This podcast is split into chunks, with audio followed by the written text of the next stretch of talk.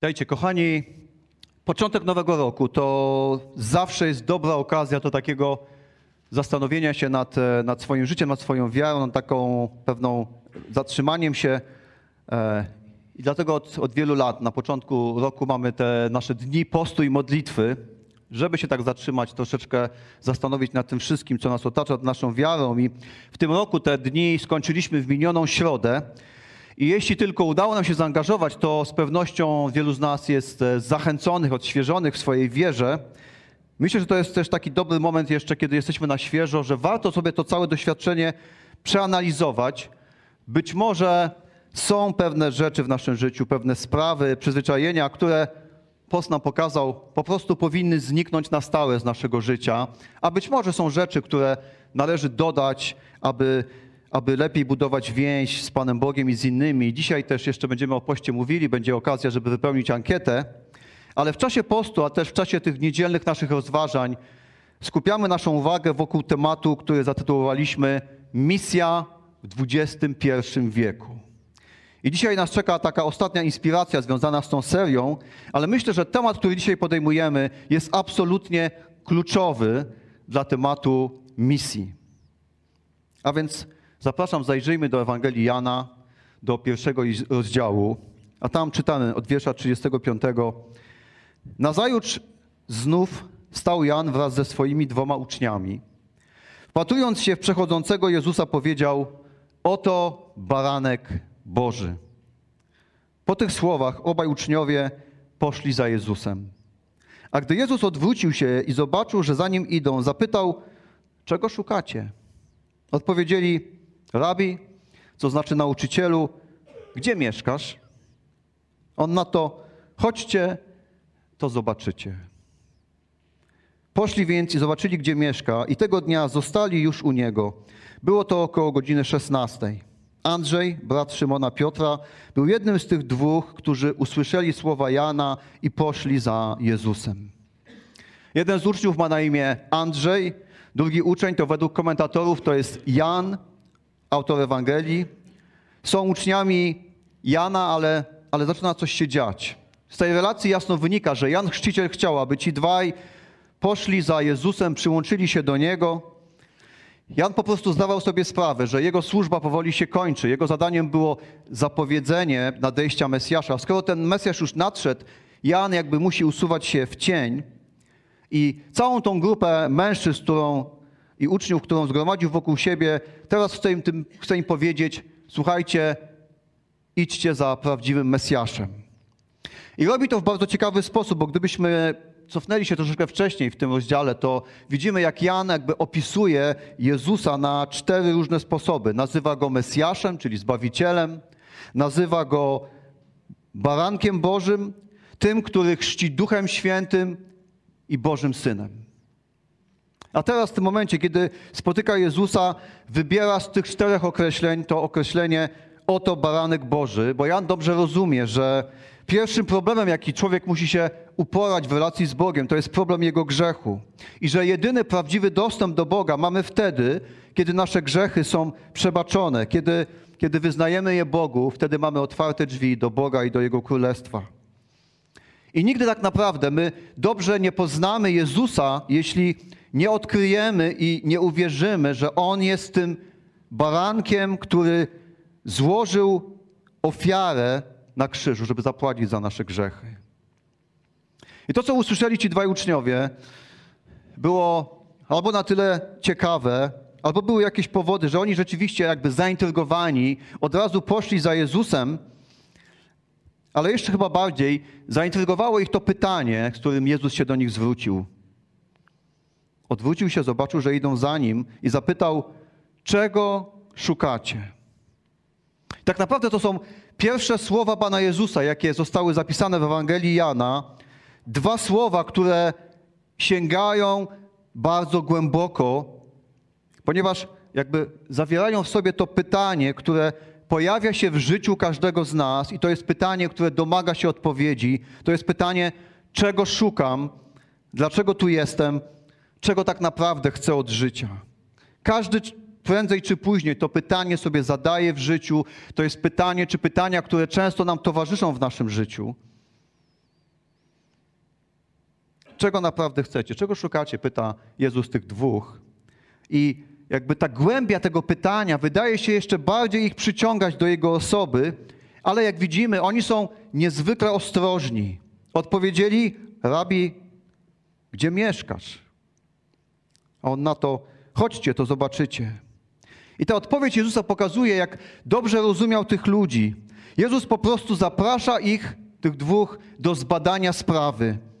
Przyjdź, zobacz, przekonaj się, nie spiesz się, zadawaj pytania, o co chcesz, a potem sam zdecydujesz. Wspaniała reakcja na ludzi takich jak Andrzej i Jan. Bo to są ludzie, którzy potrzebują czasu, nie podejmują szybko decyzji, muszą zbadać sprawy i Jezus odpowiada na to wszystko. Oni poszli za Nim i spędzili cały dzień w Jego towarzystwie. I nic nie wiemy na temat tego spotkania. O czym rozmawiali, jakie były pytania, jakie były tematy, co Jezus odpowiedział. Nie wiemy, czy zadzwonili po pizzę, czy Jezus zrobił jakieś jedzenie. Wiemy tylko, że spędzili ten czas i odkryli Jezusa. I to było tak fascynujące dla nich, że po tym jednym spotkaniu zobaczyli, że ten rzeczywiście jest tym zapowiadanym Zbawicielem. Spędzili ten dzień do końca, a potem, kiedy był czas wracać, wrócili już całkowicie zachwyceni, zafascynowani osobą Jezusa, gotowi, żeby pójść dalej za Nim. Wiecie, my w życiu zachwycamy się, fascynujemy wieloma sprawami. Niektóre fascynacje trwają dłużej, inne krócej. Ja na przykład od ponad 30 lat jestem zafascynowany i zakochany w Małgosi. Prawie 32 lata małżeństwa. Fascynuje mnie oczywiście jeszcze wiele innych rzeczy, ale muszę wam się przyznać, że najbardziej w moim życiu jestem zafascynowany i najbardziej kocham Jezusa. I nawet trudno jest mi czasami znaleźć słowa, żeby opisać, jakie to jest piękne, jakie to jest dobre, jakie to jest najważniejsze dla mnie. I myślę, że wielu z nas jakby jest w stanie się z tym utożsamić, ponieważ my dobrze wiemy, jak to jest żyć bez Jezusa i wiemy, jak to jest żyć z Nim. Z poczuciem wolności. Nie tylko Jezus zabrał karę za nasz grzech, ale nie towarzyszy nam to, nie dające się czasami wytłumaczyć, poczucie winy i ciężar. Żyć z tą pewnością, że On jest zawsze ze mną. Bez względu na to, co się dzieje. W tych dobrych, ale też w tych trudnych doświadczeniach. Z nadzieją, że wszystko, co mnie spotyka w moim życiu, ostatecznie służy ku dobremu. I kiedy kiedyś tam w wieczności spotkam się z Jezusem, wreszcie będę mógł to wszystko zrozumieć. Wiemy, jak to jest żyć z poczuciem sensu, że Bóg cię prowadzi. Może nie zawsze to wszystko rozumiesz, ale wiesz, że twoje życie jest w Bożych rękach, twoje życie ma znaczenie, jesteś osobą cenną w Jego oczach, On ma plan dla twojego życia. Wiemy, jak to jest żyć z tym poczuciem spełnienia. Jego obecność, Jego osoba sprawia, że nie jesteśmy już wewnętrznie targani i nie musimy szukać tego spełnienia na zewnątrz, w tym, co wokół nas. Wiemy, jak to jest żyć z Jego mocą, że to, co niemożliwe, On swoją mocą jest w stanie zmienić, przynieść rozwiązanie, dokonać zadziwiających rzeczy. Wiemy, jak to jest żyć z tym przekonaniem, że mimo ciągłych upadków i grzechów On nie przekreśla, On ciągle czeka na moje wyznanie, On chce mi przebaczyć i wyciągnąć mnie z mojego grzechu.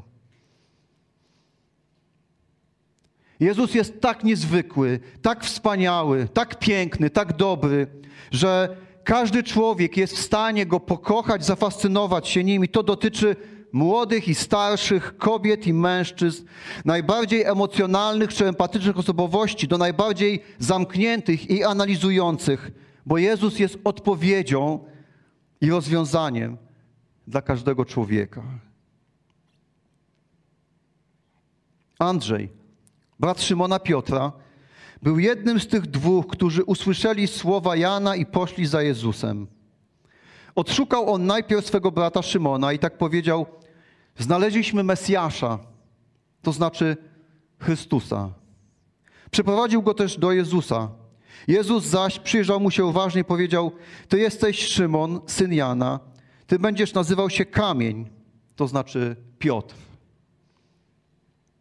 Czy nie jest to ciekawa prawidłowość, że ktoś spotyka Jezusa, rozpoznaje w Nim Zbawiciela, zaczyna w Niego wierzyć i nie jest w stanie zatrzymać tego tylko dla siebie, ale przyprowadza kolejną osobę do Jezusa. Czy to nie jest zadziwiające, że Jezus nawet jeszcze nie wybrał swoich 12 uczniów, jeszcze nic im nie powiedział o posłaniu z Ewangelią, a Andrzej jakby już stał się częścią misji Jezusa, odszukuje swojego brata Szymona i mówi: słuchaj, znaleźliśmy Mesjasza, i przyprowadza Szymona do Jezusa.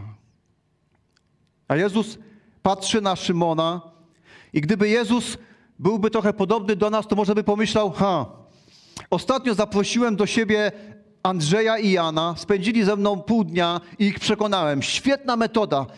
Szymon, wpadłbyś do mnie? Szymon, nie, Jezus tak nie robi. Jezus do każdego podchodzi w indywidualny sposób. Patrzy na Szymona i mówi: ty się będziesz nazywał Piotr. I w ten sposób zapowiada, że nie tylko zmieni jego imię, ale zmieni też jego charakter. Imię Szymon oznacza słuchacz i Szymon rzeczywiście bardzo łatwo się dostrajał do tego, co słyszy. Był impulsywny, łatwo ulegał wpływom, był impulsywny. Jezus mówi: będziesz nazywał się Piotr, kamień. Staniesz się niewzruszonym fundamentem, na którym inni będą budować. Będziesz moim narzędziem budowania Kościoła, który wywiera taki uspokajający wpływ na innych. I to poruszyło Piotra. Spotyka Jezusa, który jakby natychmiast odczytuje jego słabości, ale dostrzega również jego możliwości. Z nastaniem dnia Jezus zamierzał wyruszyć do Galilei. Właśnie wtedy spotkał Filipa i zwrócił się do niego: chodź za mną. Kolejna osoba na drodze Jezusa, Filip. Jezus jakby znowu w inny sposób zwraca się do niego. Nie tak jak do tych ludzi wcześniej. I wygląda na to, że te słowa „chodź za mną” dla Filipa są wystarczające, żeby pójść za Jezusem, a misja toczy się dalej. Filip był z Betsajdy, z miasta Andrzeja i Piotra. Natknął się na Natanaela i powiedział: znaleźliśmy tego, którym pisał Mojżesz w prawie, a także prorocy, Jezusa z Nazaretu, syna Józefa.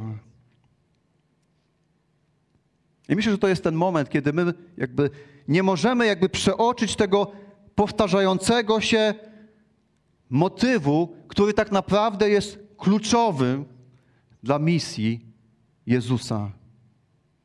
Opowiadanie innym Ewangelii o Chrystusie potwierdza, że naprawdę poznaliśmy Jezusa osobiście i uwierzyliśmy, że On jest Zbawicielem. Bo Filip jest kolejnym bohaterem tej historii, który mówi o tym, co go motywuje, żeby ciągnąć swojego kumpla Natanaela do Jezusa. A oni wszyscy mówią to samo. Powtarza się ta fraza: znaleźliśmy tego, o którym Mojżesz pisał, który był zapowiadany przez proroków. Znaleźliśmy tego, który jest Mesjaszem. I kochani, tak jak na początku, tak i w XXI wieku, misja związana jest z tym, kim jest Jezus. On jest Zbawicielem.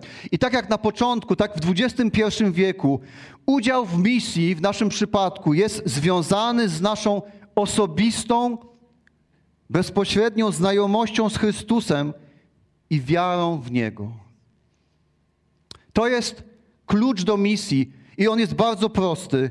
Jeśli naprawdę poznałem Jezusa, jeśli naprawdę w Niego uwierzyłem, to moje życie zostało tak potrząśnięte, tak poruszone. Nowy Testament mówi, narodziłem się na nowo. Jeśli spotkałem Jezusa, nie jestem w stanie nie opowiadać o Nim innym ludziom. Nie z obowiązku, nie, że tak trzeba, nie tak, że w Kościele mówią, ale wpływ osoby Jezusa, spotkanie z Nim wywarło na mnie taki wpływ, że nie mogę o Nim nie opowiadać innym w Chrystusie. Kochani, to jest klucz do misji. Na początku to każdy jest zapalony, są emocje, uniesienia w czasie chrztu. Ci tutaj to też, to są początki, to są takie świeżaki. Ja też byłem takim neofitą na początku, obnosiłem się ze swoją wiarą, a potem wiadomo, człowiek dojrzewa, mądrzeje, dorasta. No są też inne ważne sprawy w życiu. Ja nie mam pojęcia, skąd my czerpiemy taki model wiary, ale z pewnością on jest daleki od tego nowotestamentowego, który nam na przykład apostoł Paweł przedstawia, chociażby pisząc pod koniec swojego życia, po latach wiary naśladowania Chrystusa, napisał takie słowa: chcę Go bowiem poznać, doświadczyć mocy Jego zmartwychwstania i mieć udział w Jego cierpieniach, stając się podobnym do Niego w Jego śmierci, aby tak czy inaczej dostąpić zmartwychwstania. Nie mówię, że już do tego doszedłem, albo że już stałem się doskonały. Dążę do tego, by to uchwycić, ponieważ zostałem uchwycony przez Chrystusa Jezusa. I można by zapytać: apostole, to ty jeszcze nie poznałeś Chrystusa po tylu latach? A Paweł mówi: no nie. Jeszcze Go w pełni nie poznałem. Jeszcze ciągle mam to pragnienie poznania Go, bo On jest tak wielki, bo On jest tak dobry, bo On jest tak święty, bo On jest tak potężny i kochający, bo On jest tak fascynujący, że ja Go ciągle chcę Go poznawać i że ja chcę ciągle o Nim opowiadać. To jest ten model wiary Nowego Testamentu, że z czasem nie stajemy się takimi zblazowanymi, wierzącymi, ale z czasem stajemy się coraz bardziej gorliwi i gorliwi, bo lepiej Go znamy, bo Go poznajemy. Bo też wyraźniej dociera do nas to, że bez Ewangelii ludzie są zgubieni w tym życiu, a co gorsze w kontekście wieczności.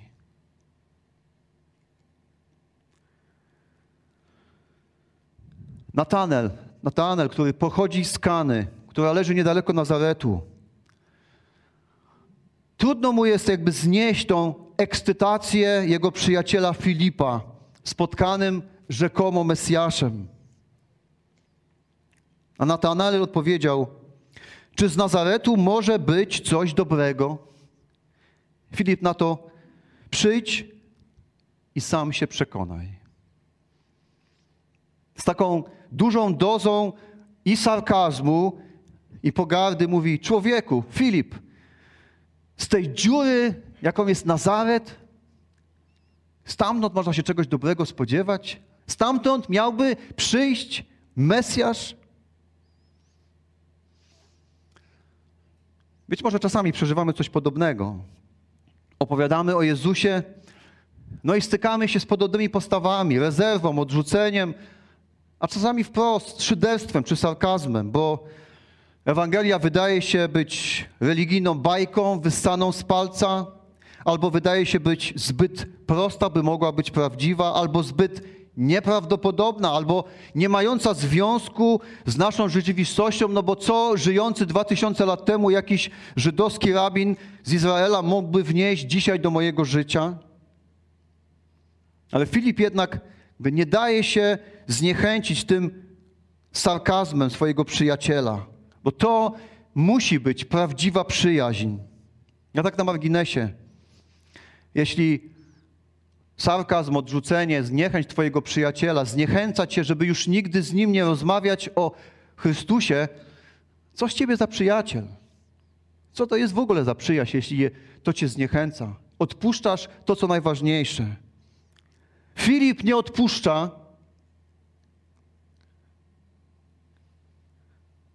I mówi, przyjdź, Natanaelu, przyjdź i sam się przekonaj. To jakby echo tych słów Jezusa, które on wcześniej skierował do Andrzeja i Jana, kiedy mówił, hej, przyjdźcie i po prostu sami zobaczcie, przekonajcie się.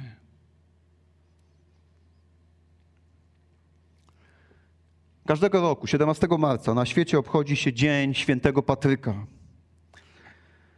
Jest to szczególnie ważne święto dla wszystkich Irlandczyków, bo Patryk jest patronem Irlandii. Jak są jakieś większe grupy Irlandczyków, jakieś mniejszości, to dominuje kolor zielony, w pubach się leje piwo Guinness i wszyscy świętują Dzień Patrona. Ale prawdopodobnie większość nie wie, że Patryk jest znany też z takiego niekonwencjonalnego podejścia do misji w swoich czasach. On żył na przełomie IV-V wieku i był bardzo przejęty głoszeniem Ewangelii w Irlandii, ale jednocześnie on rozumiał, że on i jego współpracownicy potrzebują zasłużyć na prawo bycia wysłuchanym. On rozumiał, że możesz mówić do ludzi wiele rzeczy. Pytanie, czy drugi człowiek będzie chciał cię wysłuchać. Dlatego Patryk był znany z tego, że w swojej działalności starał się poznawać ludzi, traktować ich w taki serdeczny sposób i włączać w życie Kościoła, tak by mogli doświadczyć chrześcijaństwa, Boga, wspólnoty, zanim jeszcze zdecydują, czy uwierzą w Boga. To było jego podejście. Przyjdź i sam się przekonaj. Te słowa wydają się być idealnie skrojone do naszych czasów. Może w tych słowach chodzi o to, żebyśmy byli wrażliwsi na ludzi wokół.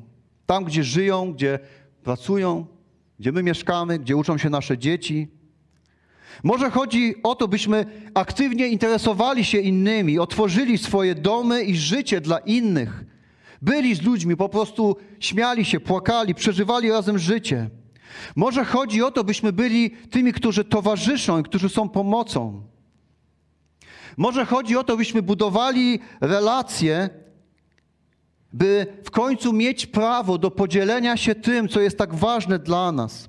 Może chodzi o to, żeby drugi człowiek poczuł się kochany, zauważony, zaproszony do naszego życia, do naszego domu, do naszego Kościoła i by mógł zobaczyć i doświadczyć piękna Kościoła i Chrystusa, zanim zdecyduje, co z tym wszystkim zrobić.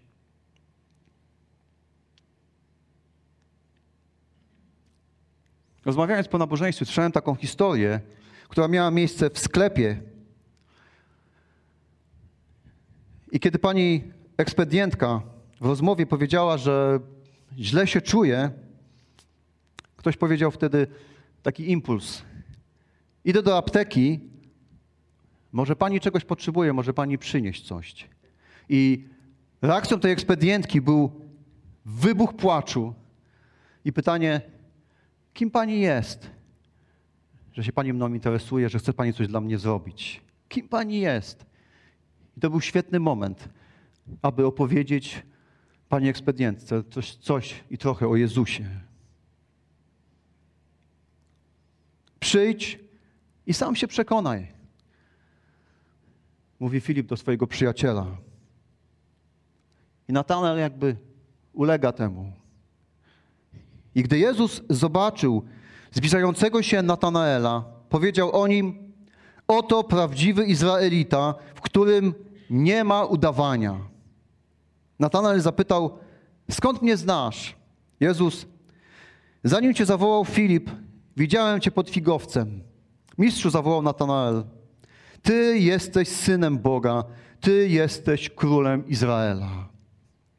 I to jest dla nas bardzo trudne do uchwycenia, ale komentatorzy zwracają uwagę, że w tej rozmowie mamy, jakby jesteśmy świadkami niezwykłej gry słów, obrazów, a co najciekawsze sarkazmu ze strony Jezusa. O te słowa, oto prawdziwy Izraelita, w którym nie ma udawania, są nawiązaniem do postaci starotestamentowego Jakuba. Jakub to taki ojciec narodu izraelskiego. Bóg Izaaka, Abrahama, Izaaka i Jakuba. Ale człowiek z ciekawą przeszłością. Imię Jakub oznaczało tak naprawdę coś w rodzaju naciągacz, kłamca, oszust. I takim był na początku Jakub. Ale Bóg go zmieniał i też w pewnym momencie Pan Bóg postanowił zmienić Jakubowi imię. Zmienił je z Jakuba na Izrael. A więc każdy Izraelita tak naprawdę wywodzi się od Jakuba. I Jezus, mówiąc te słowa, jakby troszkę odbija piłkę do Natanaela. Jakby chciał mu powiedzieć: ej, ty masz uwagi do Nazaretu i do Mesjasza, ale tak naprawdę źle oceniasz tą sytuację. A tak na marginesie dodatkowo wywodzisz się od Jakuba. A pamiętasz, jaki był początek Jakuba? Z czego on był znany? Nie zawsze to, skąd pochodzisz, sprawia, że jesteś w stanie dobrze ocenić daną osobę. A Natanael wiedział, o co chodzi. Rozumiał tą dygresję i w ten sposób też Jezus dał mu do zrozumienia, że nie tylko znał przebieg tej rozmowy z Filipem, ale tak naprawdę on zna całe jego życie. I ta reakcja i odpowiedź Natanaela są pełne wiary i zachwytu, ale też takie niezwykle uporządkowane, można powiedzieć teologicznie i biblijnie. To jest widocznie człowiek, który dobrze zna Pisma, ponieważ on mówi: mistrzu, ty jesteś synem Boga, ty jesteś królem Izraela. Wtedy Jezus odpowiedział: wierzysz dlatego, że widziałem cię pod figowcem? Zobaczysz o wiele więcej. I dodał: ręczę i zapewniam, zobaczycie otwarte niebo, a wokół Syna Człowieczego wstępujących i wstępujących aniołów Boga. I Jezus znowu dla Natanaela, który jest jakby zanurzony w pismach Starego Testamentu, nawiązuje do postaci starotestamentowego Jakuba i historii, kiedy ten opuścił swój dom, uciekając przed gniewem swojego brata Ezawa, gdzieś samotny, przestraszony, kładzie głowę na kamieniu, zasypia i ma ten niezwykły sen. Śni mu się drabina, która sięga do nieba, a po tej drabinie wchodzą i schodzą aniołowie. Jezus, używając tego obrazu, pokazuje, że to On jest drogą do Boga dla człowieka i że to On jest drogą, w jaki sposób Bóg przychodzi do nas. Że On jest tym połączeniem między Bogiem a nami. I tego doświadcza każdy uczeń, kiedy poznaje Jezusa i znajduje drogę do Boga. Tak jak kiedyś do Andrzeja i Jana, do Piotra, do Filipa i do Natanaela, dzisiaj Jezus zwraca się do ludzi, którzy chcą Go poznać, ale też do tych, którzy są po prostu sceptyczni, a może nawet lekceważą Go. Do każdej z tych osób Jezus zwraca się z tym łaskawym zaproszeniem i mówi: chodźcie i zobaczcie. Chodźcie i sami się przekonajcie. On nie przyszedł, żeby zmiażdżyć człowieka swoją mocą, zbesztać za brak wiary lub małą wiarę. On zaprasza, byśmy przyszli do Niego i przekonali się, kim i jakim jest. On nas zaprasza, byśmy się uczyli od Niego i odkrywali jeszcze więcej i więcej Bożych błogosławieństw. Błogosławieństwa przebaczenia, poznania i miłości Boga. I bez względu na to, ile lat Go znamy, czy dobrze, czy słabo, Jezus wciąż nas wzywa, żebyśmy przyszli i zobaczyli i odkryli jeszcze więcej Jego łaski i dobroci, więcej chwały Bożej, więcej miłości do Niego i więcej stawania się do Niego podobnym.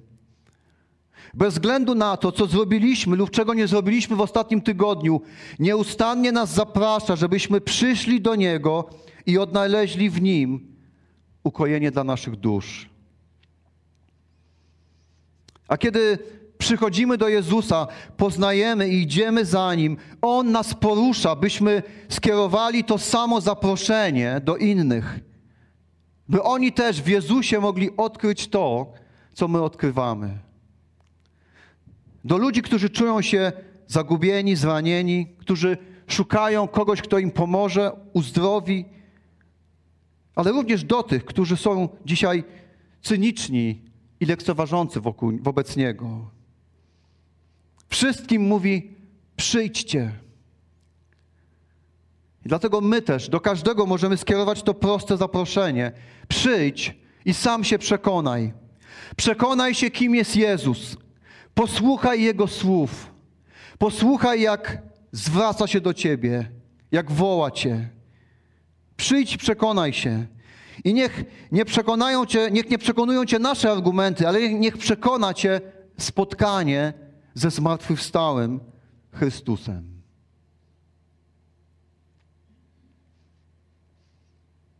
Kiedy przeżywamy wspaniały film, jakąś zabawną uroczystość, pyszny posiłek, fantastyczną wyprzedaż w naszym ulubionym sklepie, albo kiedy kupujemy sobie jakiś nasz w końcu wymarzony samochód, to jest naturalne, że my chcemy się tym podzielić, my chcemy zaprosić innych do tego doświadczenia. I dokładnie tak samo jest z naszym związkiem z Jezusem.